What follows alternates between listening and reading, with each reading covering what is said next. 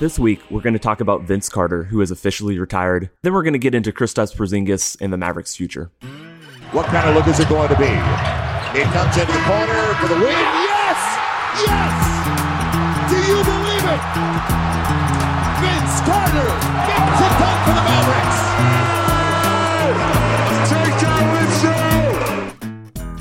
Welcome to 77 Minutes in Heaven, a Dallas Mavericks podcast that's part of the Athletic Podcast Network. This is Tim Cato, the Mavericks beat writer for The Athletic. And with me this week, like most weeks, Dave Dufour. How are you? I'm great. I, have I missed? I, have I missed any weeks? I'm trying to Um, think. I missed a couple here and there. Yeah, I think so. I Yeah. think so. But Yeah. uh, we're not. They Gonna hold it expect me you. at this point. Yeah. We're yeah, we're not we're not going to hold you to it. So, I think the most uncertainty comes from my uh, my introduction of you each week, and, and Yeah, exactly. Well, I sound like the un the non permanent co-host. That's what we'll start Right. calling me. Yeah. well, you never know when you know.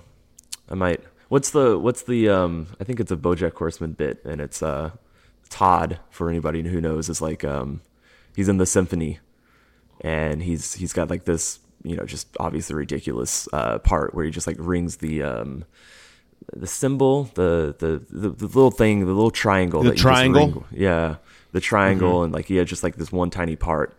Um, and it's a riff off something. Um, but but basically the guy is like every time I, I look over, you know, and, and you have this crucial part at the very end of the symphony, and I look over and I just hope you're not there because I hope you're you're out doing something better. I hope that I hope that your life is just taking you in this direction, and, and that that that you you have you have evolved beyond the need for you know this one tiny crucial part, and it's a riff off something. And I wish I could I wish I could tell you what it's a riff off of. Um, I will say the as a percussionist, the triangle is a very important instrument in a lot of pieces. So it is. yeah, You, extremely you important. can't you can't you can't do that that fake BoJack Horseman art animated symphony without um without Todd at the end ringing the the, the triangle one single time. That uh, I, so it's it's like an ice cream sundae without a without a cherry on top. Like what's the point? It's ruined. Yeah, I was a percussionist in high school, and I I distinctly remember having to run over to where the triangle was uh, for some Christmas concert because you know we only had two guys in the percussion section, trying to cover think- like twelve instruments. It was nuts. I was playing the timpani, the triangle, and and something else, uh, marimba or something like that, and they were not close to each other at all. Oh man. Do you think Vince Carter ever played uh in high school band? You know what? Was it? Didn't he play the trumpet or something? I feel Yeah. like Vince definitely played. He played some instrument because I'm old enough to remember when Vince was at North Carolina.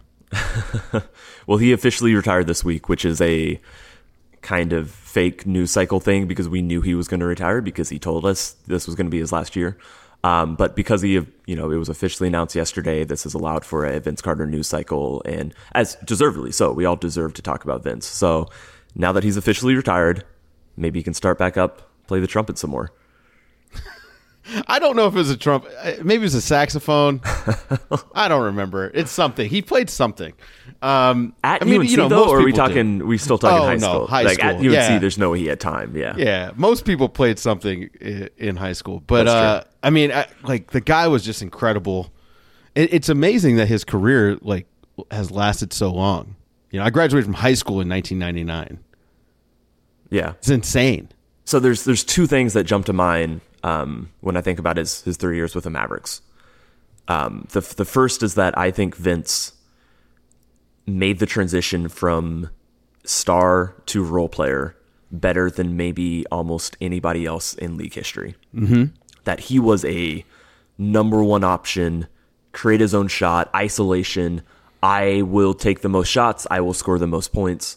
He was that player for a decade um, and he was really good at it. You know, he had you know some some flaws. You know, he had some.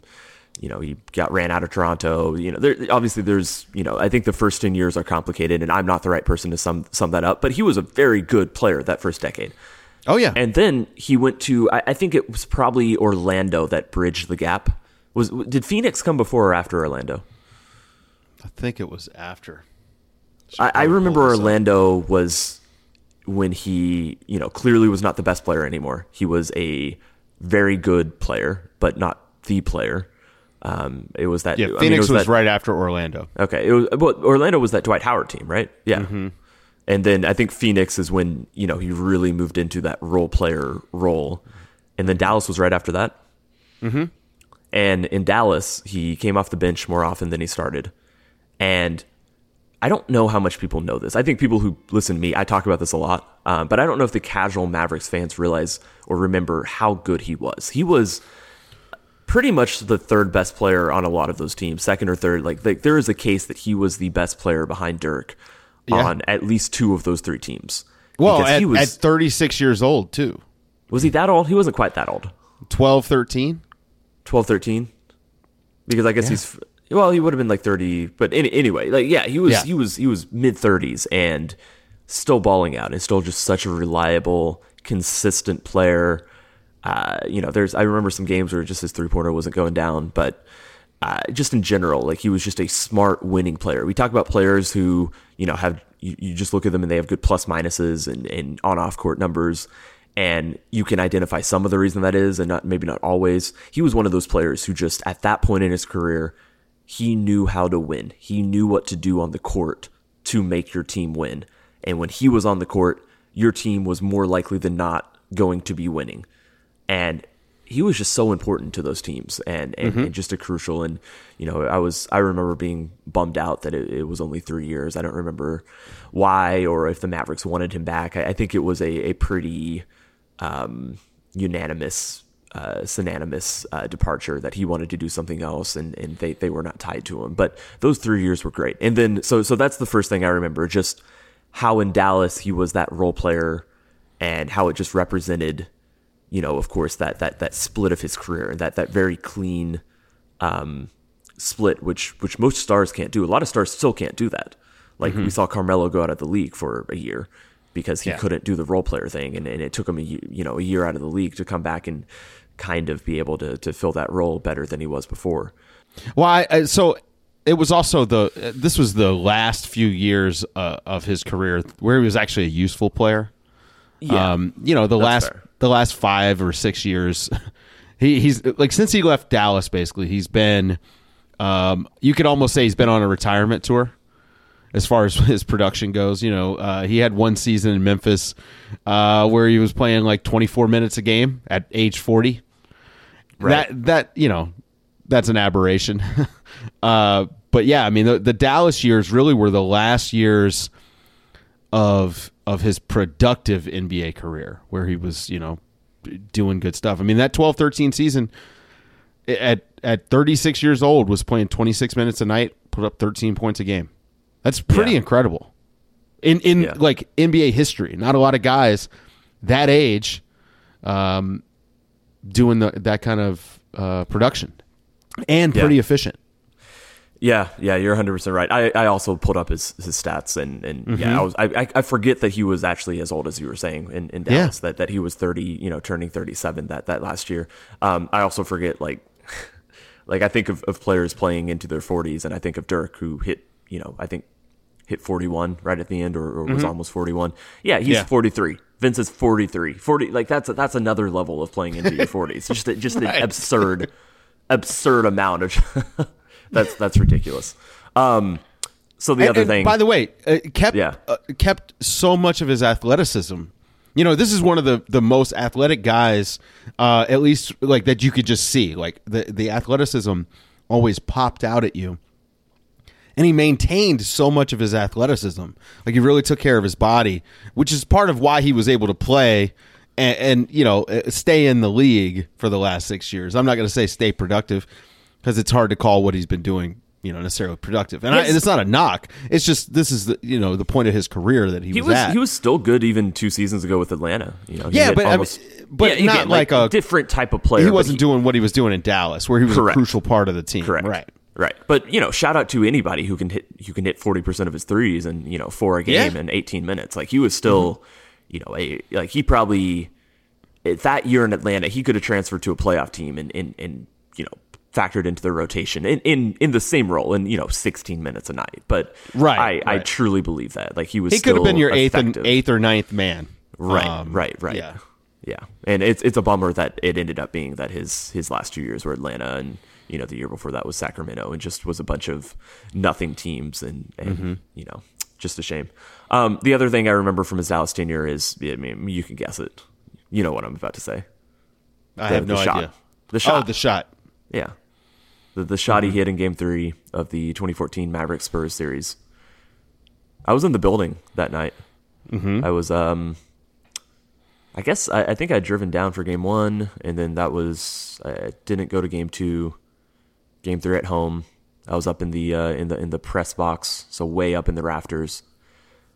I don't remember my exact thoughts when that went through. I mean, just kind of a shock. I do remember that most of the press box, and they, to be fair, they put a lot of the more fan bloggers up there, and that that was me as well. I was writing for Mavs Moneyball.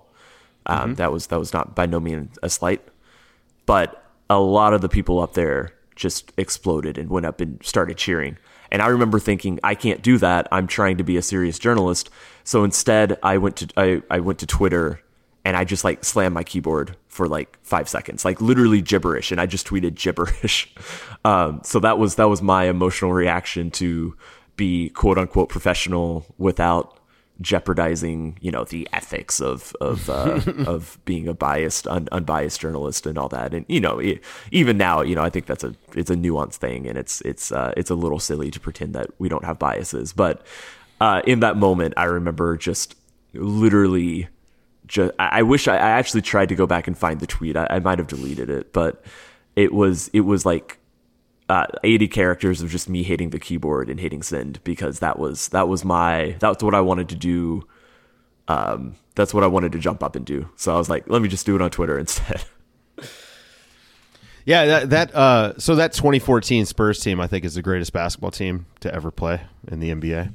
Wow. Uh, yeah. wow. I mean, I, I we're, don't even we're gonna move on. take. We don't have time to sidebar that, but but we don't have we don't I- have time. Like that's not a hot take at all. Um, we don't we don't have time. But but that's interesting. Yeah. Anyway, but I, I mean, I, on. I watched all that playoff uh, from Germany, and I, I remember Vince hitting that shot. Um, you know, it was like I don't know, 3 a.m. or something like that, and uh, man, it was it was massive. Um, yeah, sad. It- it's, sad, but but with that being said, I mean, you know, time to move on.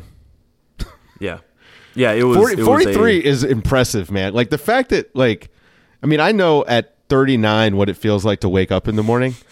Um for the fact that he was still playing NBA basketball at 43 is just incredibly impressive. I mean, I'm 26 and I feel old. So he's uh Okay, well yeah, you're older than me at 26. I'm I'm to He's guess. uh, Vince is Vince is twice my age. Don't, not actually. Yeah. Don't do the math on that. Um, there's a reason I'm a journalist, not a not a math major. But uh, but yeah, no. Vince is old, and I am I am uh, I am not, and I am uh, like one ten hundredth of an as as athletic as him, and that might be generous on my part. And he's he's you know got the 17 years on me or whatever it is. So a very impressive human, a very good person in the time that I knew him. Um, with the media, you know, just a, you know, obviously I can only speak to the person I see, but among people I've been around in locker rooms, and again, I only got him, you know, starting. I I was only around him starting at age 35 when when he first came to Dallas. So, um, perhaps people, you know, per, perhaps he that was just the maturity that that that he grew. But he was he was always amazing to media. Always always took time out. Always gave thoughtful answers. Um, seemed to maintain relationships with with franchises. You know, as many franchises as he went to, he was always coming back to Dallas and saying hi to people, and you know, not just coaches but staffers and and people on behind the scenes, and just you know, you've probably all heard him talk. Um, that's one Hall of Fame speech I am ecstatic for, so excited for. Like he is a very eloquent speaker. Um, just just someone who is you get engrossed in what they're saying. Um, and and and just you you listen to him and you're like, wow, this guy is someone who uh, you know has considered the world and considered his place in the world, especially.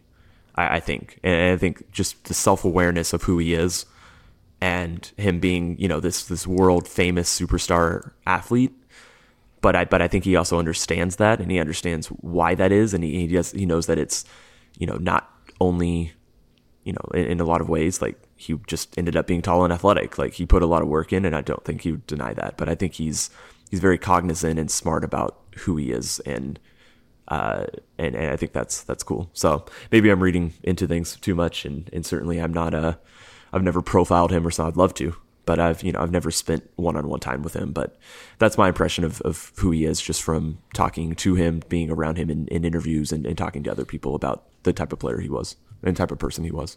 I always think of Antawn Jamison when I think of Vince Carter, just because so much of, you know, I'm from ACC country, um, you know, and watching those two together at, at Carolina, um, I mean, I pretty much saw every single game, and uh, you know, that's that's what I think of from Vince, like which I know is weird from an NBA guy, but um, yeah, I remember those Carolina teams fondly. So two of the most interesting Maverick cameos ever: Antawn Jamison for one year and Vince for three. Just, well, there's just your story. That there's your story. I, it might be. It that that's actually interesting. I've never made that connection. Let's uh let's talk about Kristaps Porzingis. So this all relates to a series I'm doing on the Athletic um, if you're not a subscriber, if you're just listening for free, um, as always, you can go to theathletic.com slash 77 minutes in heaven to get 40% off, which is a pretty damn good discount if you ask me. But I'm doing a series where I just look into the future, talk about these kind of conceptual questions. Um, and so the first one was Does Dallas need to add a third superstar? Or really, even a third star is, is probably the better way to phrase that and and the second one is is can Maverick uh, can Kristaps Porzingis be the second best player on a title team? And these are not easy questions because I think that to answer them, you really have to get in your team building concepts. You have to define what is important to you as a front office, as an organization, as a team. And you have to to kind of think about those things to answer um, you know how you're going to move forwards as as a team, what you're going to prioritize, uh, because we're obviously in a crucial 12 to 18 month period for the for the Mavericks as they try to build a dynasty. Um, they they have two young players in place, they have role players, but they want to take it to the next step. And so, um, uh, the Chris Porzingis one isn't quite that. This one is a little more um, granular and and you know just kind of a, a, look into to him as a player. We can't predict his injuries. Um, we can't predict it. You know, we, we don't know. Obviously, we're we're analysts. We're not psychics. But uh, but yeah, that's that's that's the question. I think it's an important one. You have to answer whether Porzingis can be the second best player on a title team before you decide do we need another second best player or third best player to add to this this duo to the star duo.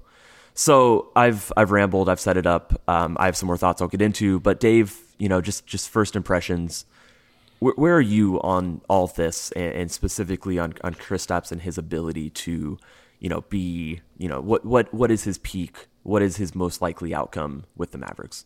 Uh, well, from a team building perspective, I'll start there first. Like okay. the Mavericks, they got the hard part. The hard part mm-hmm. is getting Luka. Getting a tier one player is just very hard. There's not many of those guys in the league. Luka's clearly one of them. Uh, in year two, which is pretty incredible because you have to assume that he's going to get better, um, and and whether that's better in terms of uh, physical conditioning or just actual talent. I, my assumption is he's going to continue to go up. I've seen nothing to make me think that he's hit his ceiling. So you've got a tier one guy, and that is the most difficult thing to do in the NBA.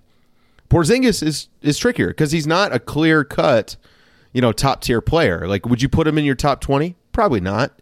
Right. Um, you you say top forty now you've got a different conversation and it's you know when you look at his production and his style of play and in particular how he fits with Luka, I, I think that when you know I, I, read your article I think that you're right. I, I think that Porzingis is good enough to be that second guy for this team. The what he does on the offensive end of the court for them with with the way he can score you know multi-level scorer fits really, really well next to their best player, who you know in a couple years might be the best player in the league. Like that's important. Um, getting him earlier in his career, so those guys actually get to play together longer. Also important. Uh, but I, I, I think I'm with you. You know, I don't have the concerns about the defense because the offense is so good. Uh, but also KP's defense is better than he's going to get credit for. Well, so so you because know- he's not a prototypical, Right. you know, back like uh, rim protecting big. He's Well, not he Rudy Gobert. But, but I'm saying he's not prototypical. Like he can do Oh, oh, more yes. than Yes. than just. He's not as good at protecting the rim as Rudy Gobert, but he's better on the perimeter than Ru- Rudy Gobert. So right, it's, it's like good enough. set. Yeah, Right, he's good enough at enough things on defense that he doesn't kill you, and he he actually can protect the rim. Uh, it's just he's better as like a weak side guy rather than you know defending in the pick and roll. Um, right. which is fine. You know, like you can figure out ways to make that work. Carlisle's a really great coach, and, and obviously, what they're doing on the offensive end is so much more important than you know than their struggles on the defensive end. They're able to overcome it. and and so the argument I kind of made. Um, so I broke it down into three things. One one is injuries, and and we can just touch on that so briefly. You know, he's going to stay healthy or he isn't, but an ACL injury is not the end of the world. An ACL injury is it's very repeatable. We know exactly how to treat it. I it doesn't hamper people's for the rest of their careers unless they suffer another serious knee injury. Um, like Derrick Rose, like Michael Redd, like people like that. And a singular ACL injury almost never you know ruins a career unless you're in your 30s or unless it's a series of injuries. So you know maybe he doesn't stay healthy. We can't we we don't know, but I, I think that is I But think we don't know that about any player, though. exactly. Yeah, There- it's there's just- no it's- need. it's- right. There's no Yeah. need to think that he is some kind of broken injury. I, I put a lot of historical data in the piece, and I think you know you're just gonna have to go read that. Like, uh, Yeah. Beyond that, we we just don't know. Um, So in terms of him as an actual player, uh, basically what I was saying is his defense, um, whether it whether it needs to get better or whether it's just what it is right now is good enough. It's his defense that's going to put him on the path to being that second best player. And I say that because um, he's not your prototypical second star. You know, he's not the Dwyane Wade to LeBron James in Miami or the Kyrie Irving to LeBron James in, in Cleveland. Um, he's much more of a Klay Thompson like player. Klay Thompson never averaged more than 22 points. Uh, has has never averaged more than 22 Right. points. But Right. Klay Thompson was the second best offensive player on you know those those first two teams before KD got there. Um, You know, you can make arguments that Draymond was more important in terms of what he did for the offense, but there's there's no doubt that you know, as, in terms of his scoring, Klay Thompson was the second best player, and I think that Porzingis will never be a peak isolation player. He's never going to be, um, you know, that that type of guy who goes and you know he can go get you a bucket, but so can a lot of players. Like you're not going to put, you're not going to you know form your offense around him as a creator. You're going to form it around him as a finisher. And I know we talked about this so much. Like we, Yeah. I've, I've said the word seven three Klay Thompson way too many times. I'm sure people are just annoyed by me bringing it up yet again. But I, I think it's I think it's a good way to think about him, just because he is a finisher and he is Right. he just you put him in scenarios where he's going to go put in a bucket, hit a bucket, hit a jumper, et cetera, et cetera. And that's that's you know maybe a little bit worse than you would want from your quote unquote second best player. But because he also has that defense to fuel him, I think he can be the undisputed second best player on a title team. You will you need to get a, a third player who who does some more offensive things that that you know fills you know fills a void that, that the team has that that has a you know player with a specific archetype that they're missing. Yeah, but but I think he can be the undisputed second best player on a championship team, and and that's pretty much the argument I lay out in, in the story I write. the one thing I'll say that you're selling him a bit short on is his position. So, um, you know, he is a big, but he's a wing big, which is very, very valuable in the NBA. And so this is where I think you could you could actually slot him a place above Klay Thompson as far as importance to the team, because Klay can attack a, a closeout right he he likes to attack it pull up in the mid-range whatever um, but it's more effective when kp does it because his handle for a guy his size is actually pretty solid and he is so much quicker and, and you know has that quick first step compared to the the guys that are usually going to guard him so the value of having him out on the wing is a little bit higher than than klay and and, and this is not I'm not calling him better player than Klay.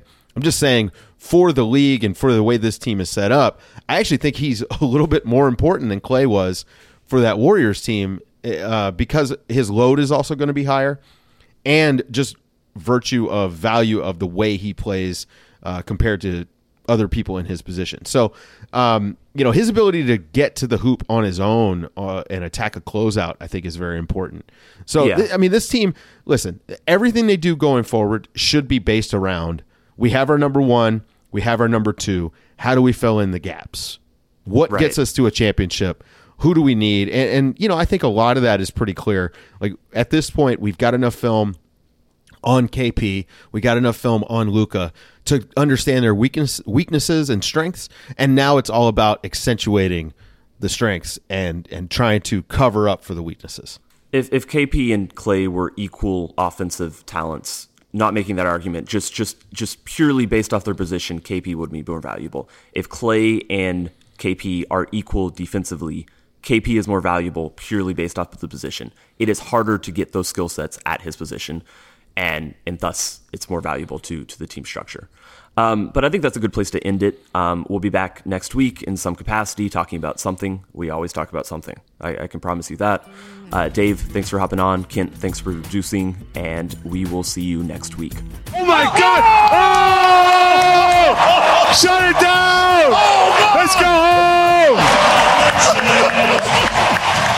it's a wrap, dude. Man, that is a wrap.